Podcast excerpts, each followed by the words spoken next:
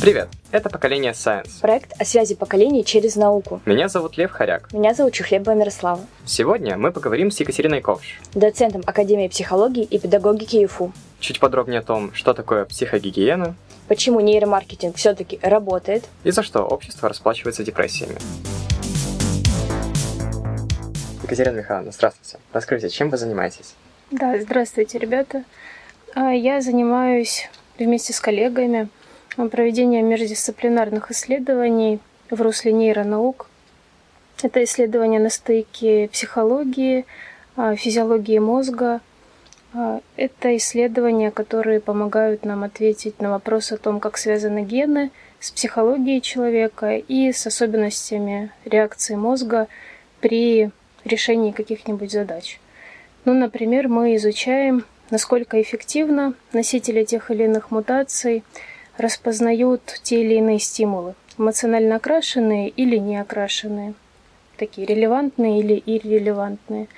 И наблюдаем за тем, что, может быть, носители каких-то мутаций а, демонстрируют общую неуспешность в развлечении эмоционально окрашенных стимулов и эмоционально неокрашенных стимулов, что может а, повлиять на то, что они будут пропускать а, значимые стимулы среди незначимых.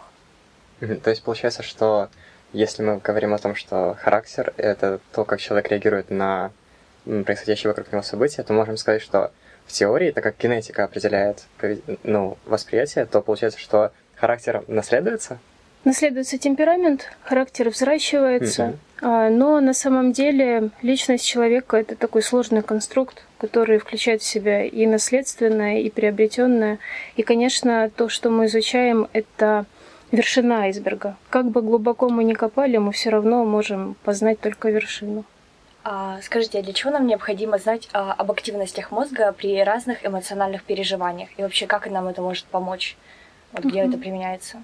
Нам это может помочь в разных областях. Например, а, в нейромаркетинге или в нейроэкономике. Мы можем использовать то, насколько успешно или неуспешно человек различает разные стимулы, в том, чтобы определять, распознает ли он опасный, потенциально вредный и полезный стимул. Это что-то будет говорить нам о нем, о том, как он заботится о себе. Если говорить о животных, то это, конечно, будет влиять на их выживаемость, да? А если говорить о людях, то это будет говорить о качестве контактов такого человека а, с окружающим миром, с другими людьми, и будет влиять на его выбор каких-то а, предметов, выбор того, что он будет покупать, да, продуктов для жизни, будет влиять на выбор его профессии, да, тех э, людей, с которыми он будет общаться. Он будет выбирать идти в ту компанию, в которой он чувствует себя хорошо, будет чувствовать себя принимаемым, будет чувствовать себя там, лидером, либо будет выбирать отношения, в которых будет повторно испытывать вину, будет испытывать что-то разрушительное, да? И очень часто люди не замечают того, что они это с собой делают. Они э, очень часто не умеют дифференцировать эмоции и отдавать себе отчет в том, что сейчас они испытывают. И поэтому как будто попадают в такой замкнутый круг и воспроизводят все время одну и ту же реакцию. Поэтому такие исследования призваны ну, описать такой паттерн, да, как человек принимает решения на основе своих эмоций, насколько он осознает, как его эмоции повлияли на этот выбор и как можно помочь ему повысить осознанность а, в его выборах. То есть это больше направлено именно на социальное взаимодействие между человеком и другими людьми, его выбором, да, вот именно в социальной жизни какой-то. Ну, как правило, да, либо э, в том, что он покупает, да, Выбор может быть отношений или выбор каких-то предметов, которые как-то ему в жизни пригождаются. При этом он либо будет это избегать, да, если это потенциально вредно, либо наоборот он будет к этому стремиться, если это будет полезно. Либо, если есть какое-то нарушение, он будет стремиться к тому, что вредно, и избегать полезного. И, кстати, это бывает часто. Хорошо, можете нам больше рассказать про нейромаркетинг? Что это такое, как оно применяется? Это относительно молодая область нейронаук. И это та область, которая помогает нам понять, на основе каких факторов человек считает тот или иной продукт привлекательным. и на основе каких факторов он считает его непривлекательным. И, собственно, нейромаркетинг – это такая технология, которая с использованием методов нейронаук, то есть нейровизуализации, например, айтрекинга, то есть датчиков движения глаз, помогает нам ответить на вопрос о том, какой из продуктов будет продаваться лучше, да? или как упаковать продукт, чтобы он продавался лучше.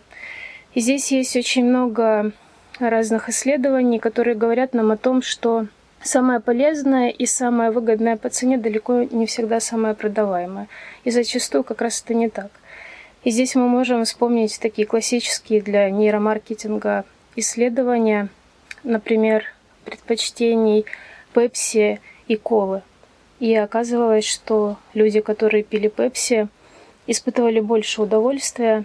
И в слепых исследованиях, когда они просто выбирали между двумя стаканчиками одинаковыми, да, по содержимому, оказывалось, что вкуснее пепси. Или когда они находились внутри томографа, да, и они пили пепси, а по зонам удовольствия было понятно по их активации, что вкуснее пепси. Но вот когда они делали сознательный выбор, они с достоверно чаще выбирали колу. И оказывалось, что это связано с воспоминаниями, с тем грамотно построенным а, образом этого продукта, который мы видим в рекламе. И нейромаркетинг э, исследует, как мы можем создать такой привлекательный образ для продукта. И для этого используется фокус-группа. Да? А, продавец определяет целевую аудиторию, и примерно из этой целевой аудитории собирается фокус-группа и исследуется – исследуются их предпочтения, их желания, да, исследуется то, что может быть для них привлекательным. И на основе этого строится образ этого бренда, строится такой остов для рекламы этого бренда. И понять мы можем, насколько эффективна эта реклама, когда эту самую фокус-группу мы привлечем к экспериментальным условиям, да, когда мы их включим в эксперимент с использованием либо айтрекинга или ФМРТ, как я уже говорила, но также можно использовать электроэнцефалограмму для того, чтобы определять объективно, что вот именно этот бренд, именно эта подача бренда, да, именно эта реклама является наиболее успешной. И тогда мы поймем, что человек на картинке где представлен этот бренд, разглядывает именно его, а не все остальное. Да? И тогда мы поймем, что когда он смотрит эту рекламу, у него активируется зона удовольствия, да? либо у него возникают какие-то другие, но сильные эмоции. На самом деле не так важно, какие по знаку эмоции будут э, вызваны. Даже если вас сильно раздражает какая-то надоедливая песенка, которую поют в рекламе, рекламодатель достигает своей цели, потому что вы все-таки запоминаете, у вас появляется реакция, да, эмоциональная. И даже если вам это не нравится, вы к этому неравнодушны. И значит, достоверно чаще люди выберут тот предмет, который вызвал какую-либо эмоцию, не обязательно привлекательную. И, кстати, а, может быть, даже с точки зрения рынка, с точки зрения рекламодателя выгоднее вызывать неприятные эмоции, потому что на них сосредоточено больше внимания человека, нежели на приятные. Потому что для нас намного важнее в биологическом отношении избежать неудачи, нежели достичь успеха. То есть вначале нужно избежать неудачи, вначале нужно избежать того, что может нас разрушить. И только когда мы понимаем, что мы уже в безопасности, да, мы можем думать о достижении каких-то других своих биологических целей, да, и стремиться к чему-то приятному. То есть, грубо говоря, грамотный нейромаркетинг может манипулировать моим мозгом так, что я захочу купить то, что изначально бы не хотел.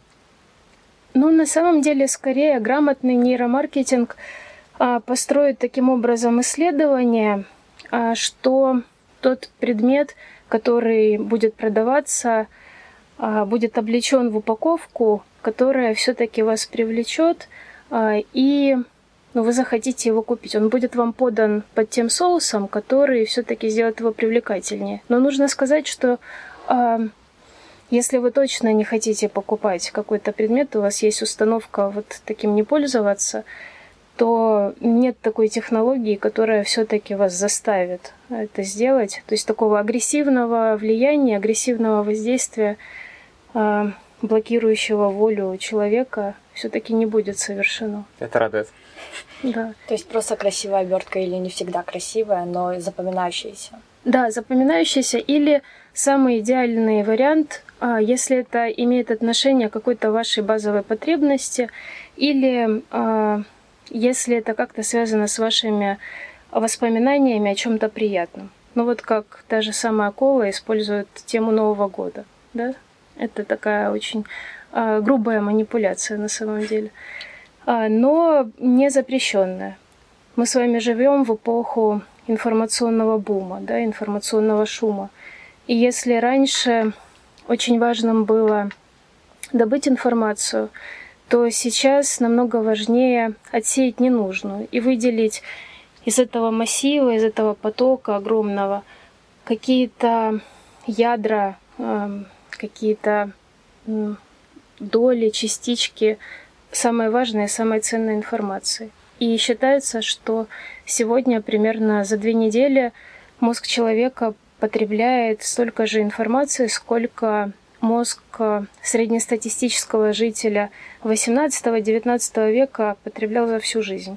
И, конечно, это очень значимо влияет на перегрузки, да, а, на нервно-психическое напряжение, на невротизацию общества, о которой мы говорим повсеместно. Да? И общество расплачивается депрессиями, общество расплачивается неврозами из-за того, что информации слишком много. То есть наша задача настраивать свои фильтры так успешно, так эффективно, чтобы не было перегруза. Вот если наши фильтры уже забиты, вот скажем, говорят, что у современного поколения у них вот клиповое мышление Мгм. из-за того, что слишком много информации. Мгм. Если наши фильтры уже забиты, можно ли их очистить, если мы, скажем, ну, на неделю уйдем из интернета? Это может помочь?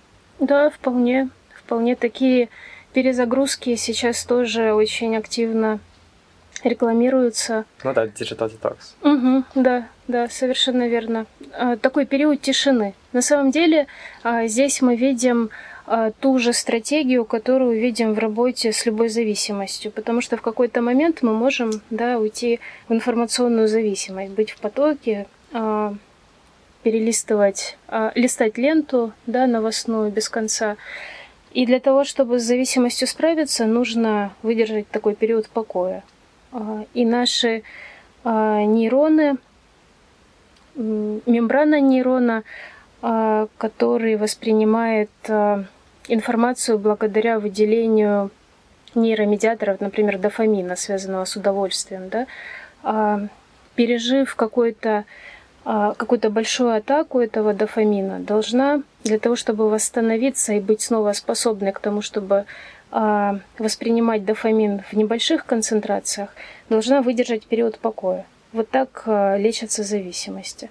Потом она восстанавливается, да, и, возможно, вновь погружение, ну, в данном контексте, в информационное поле, но уже с а, выполнением, соблюдением определенных границ, да, соблюдением определенных правил. Например, а, час пребывания в этой информационной а, среде среди дня, но не сразу после того, как человек проснулся, и не позже, чем за час до сна. И это такая психогигиена, которая поможет нам а, как-то себя сохранять.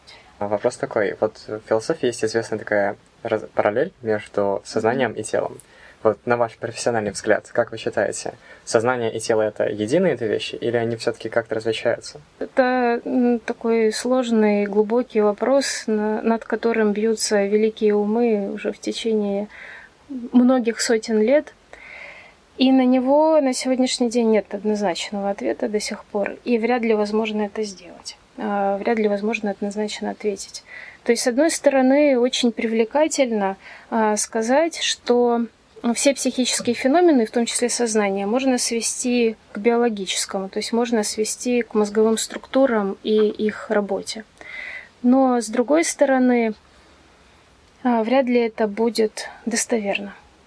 Мы можем найти в истории такие подходы, как локализационизм, например, подход, который за каждым участком мозга закреплял ту или иную функцию, да, потому как локус это место. А, и действительно есть те структуры, которые с большей легкостью выполняют ту или иную функцию. Ну, например, а, левое полушарие в целом у нас называется речевым полушарием, да, потому что у большинства людей именно в левом полушарии сосредоточены центры речи. И там есть зона Брака, и зона Верники, и дополнитель... дополнительная речевая зона Пенфилда. Они сосредоточены в височной области и в лобной области. И мы знаем, что именно эти центры хорошо справляются с данным функционалом. И если происходит повреждение в этих областях, то страдает функция. Но у мозга есть а, огромный потенциал. И этот потенциал заключается в пластичности. Это то, что называют нейропластичностью. Да? В ходе тренировок и в ходе восстановительного обучения, в ходе реабилитационных мероприятий мы можем а, помочь мозгу перераспределить утраченную функцию между другими областями. Может быть, это будет симметрично расположенная область в другом полушарии, а может быть, это будут соседние области. Но чаще всего эти области выполняют новую функцию не так качественно, как та, которая к ней генетически предрасположена. Но нужно сказать, что в отношении сознания эта параллель да, работает не настолько однозначно. Сознание слишком сложный феномен для того, чтобы локализовать его в принципе где-либо. И мы можем отталкиваться от физиологического определения сознания говорить о том, что сознание — это максимальный или оптимальный уровень бодрствования коры. Но возможно ли сознание в том виде, в котором мы э, о нем мыслим, без работы подкорки, а подкорковые структуры – это как раз лимбические, например, структуры, которые отвечают за генерацию эмоций. Да? Нам что-то нравится или не нравится. А также, например, такая структура, как таламус, отвечает за тонус сознания. Да? Если разрушить таламус, то а, сознание будет отсутствовать. Также у нас есть такая древняя, более древняя по сравнению с новой корой структура мозга как ствол – и там есть ретикулярная формация, такой активатор мозга. Можно ее сравнить с гирляндой, которая загорается, и весь мозг становится активным. И пока горит свет, да, мы можем выполнять какие-то более сложные функции. Как только свет погас, мы уже не можем выполнять сложные функции, условно говоря, в темноте.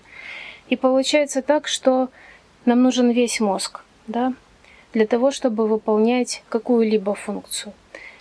Но Здесь стоит задать себе вопрос, возможно ли сознание без мозга? Ну, наверное, нет. Если мы говорим о человеческом сознании, то, скорее всего, нет. А возможен ли мозг без сознания? Да, мозг без сознания возможен, особенно если он поражен. Да? Но, может быть, можно посмотреть на эту проблему с разных сторон. Если мы проанализируем э, такие если мы проанализируем исторический контекст, то мы заметим, что либо мозговые функции считают тождественными сознательным, либо говорят о том, что они параллельны, а, либо говорят о том, что они взаимодополняющие. Но мне больше всего нравится метафора о том, что нейроны можно рассматривать как кирпичики, а сознание как архитектуру да? Вот архитектура не сводима к кирпичам, правда же? Это нечто большее, это нечто э, красивое, это нечто, имеющее какой-то глубокий замысел. Но создается она благодаря строительному материалу, да? И без этого строительного материала она невозможна. Ну вот так же и сознание. Оно надстраивается над определенным материальным базисом, но постичь его суть на сегодняшнем этапе мы еще не способны до конца. То есть это какой-то а, настолько а, сложный феномен, феномен настолько высокого порядка, что наш мозг пока что не способен познать, каким образом он творит сознание и каким образом сознание влияет а, на мозг уже вторично. Да? Там, как я влияю на вас, когда что-то вам говорю, да, и как вы влияете на меня, когда а, отвечаете мне, соглашаетесь или не соглашаетесь. А, знаете, существует такой миф, что наш мозг работает всего на 10%. Угу. Правда ли это? Я думаю, что это все-таки миф, а, и а, вряд ли природа так а, расточительно, вряд ли природа создавала бы так много мозговых структур и так много нейронов для того, чтобы 90% из них бездельничали. Я думаю, что даже если активация в данный момент времени при решении данной конкретной задачи э, имеет место быть в строго определенных областях, и мы это видим на МРТ, например, это не значит, что все остальные области бездельничают. Они являются базисом для того, чтобы в этот момент эта функция могла быть реализована. Вот как я приводила пример с гирляндой в ретикулярной формации в стволе мозга, да, которая активирует весь остальной мозг. Да. А также мозг отвечает ведь не только за психические функции. Мы от него все время хотим какой-то продуктивности, хотим каких-то открытий, да, каких-то инсайтов. Но на самом-то деле на нем а, весь организм и наш организм это очень сложное устройство. Наш организм это очень сложный механизм. И на одно только поддержание метаболизма у мозга уходит очень много ресурсов. А, и нельзя это упускать из внимания.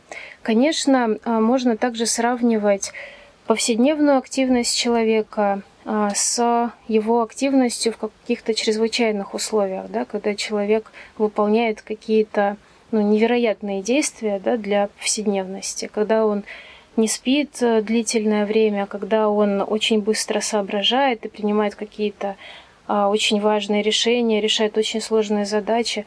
Но представьте, сколько ему потом нужно от этого отходить. Да? Как правило, человек это потом помнит всю жизнь. А, и нужно сказать, что если для нашей повседневной активности нам требуется целых 8 часов отдыха, то представьте, если мы в 9 раз повысим нашу активность, ну вот, добирая эти 90%, которые как будто бы э, без пользы э, существуют, сколько нам нужно будет спать в этом случае?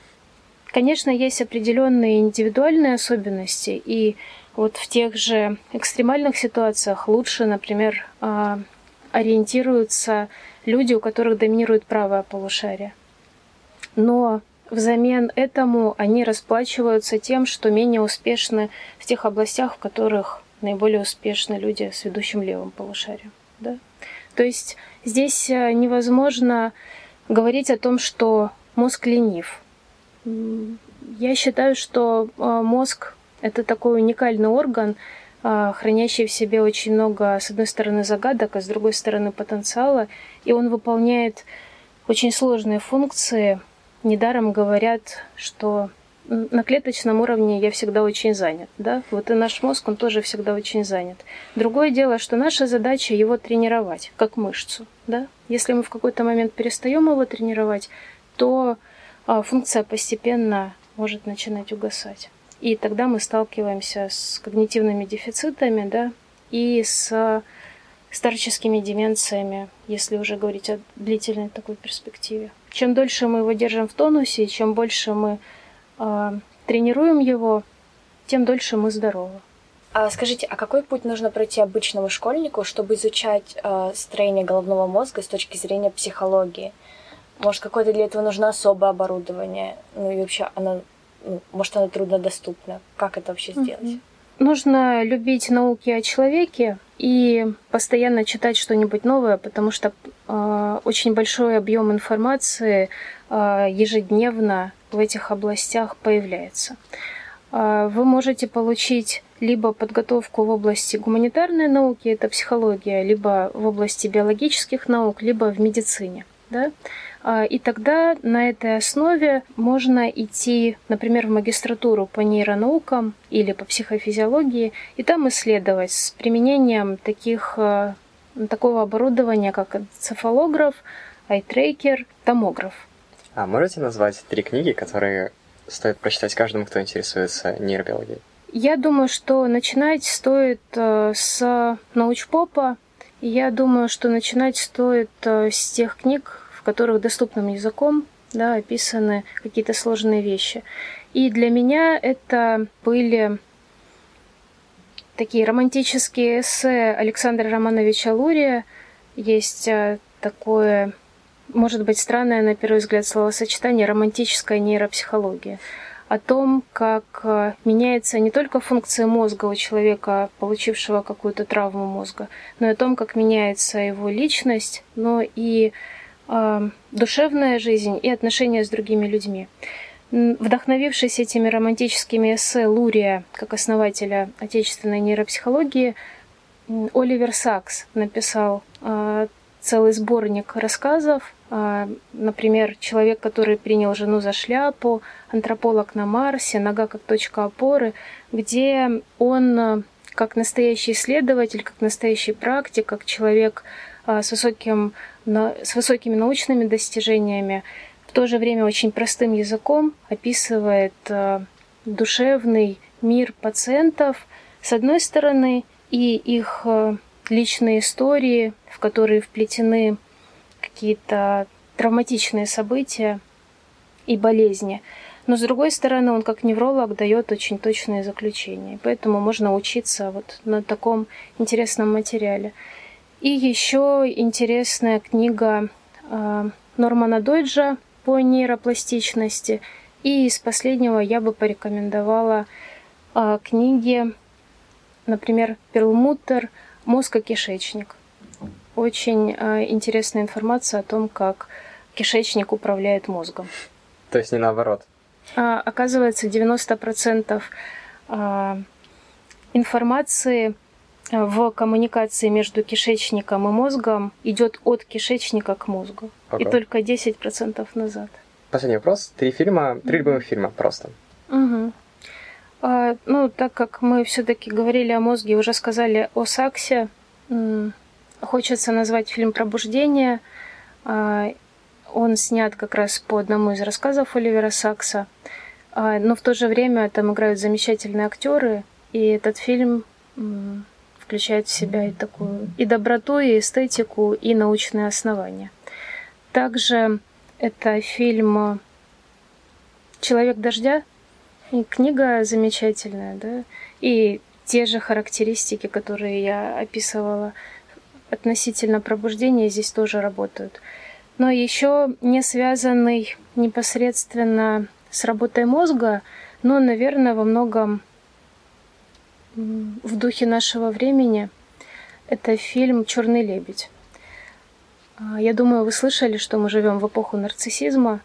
И вот для меня этот фильм о том, как красиво и эстетично себя разрушать на пути достижения а, чьей-то цели. Спасибо за диалог. Это спасибо. было очень интересно. Да, Это... спасибо, было очень интересно. Мне тоже. Спасибо за ваши вопросы и участие.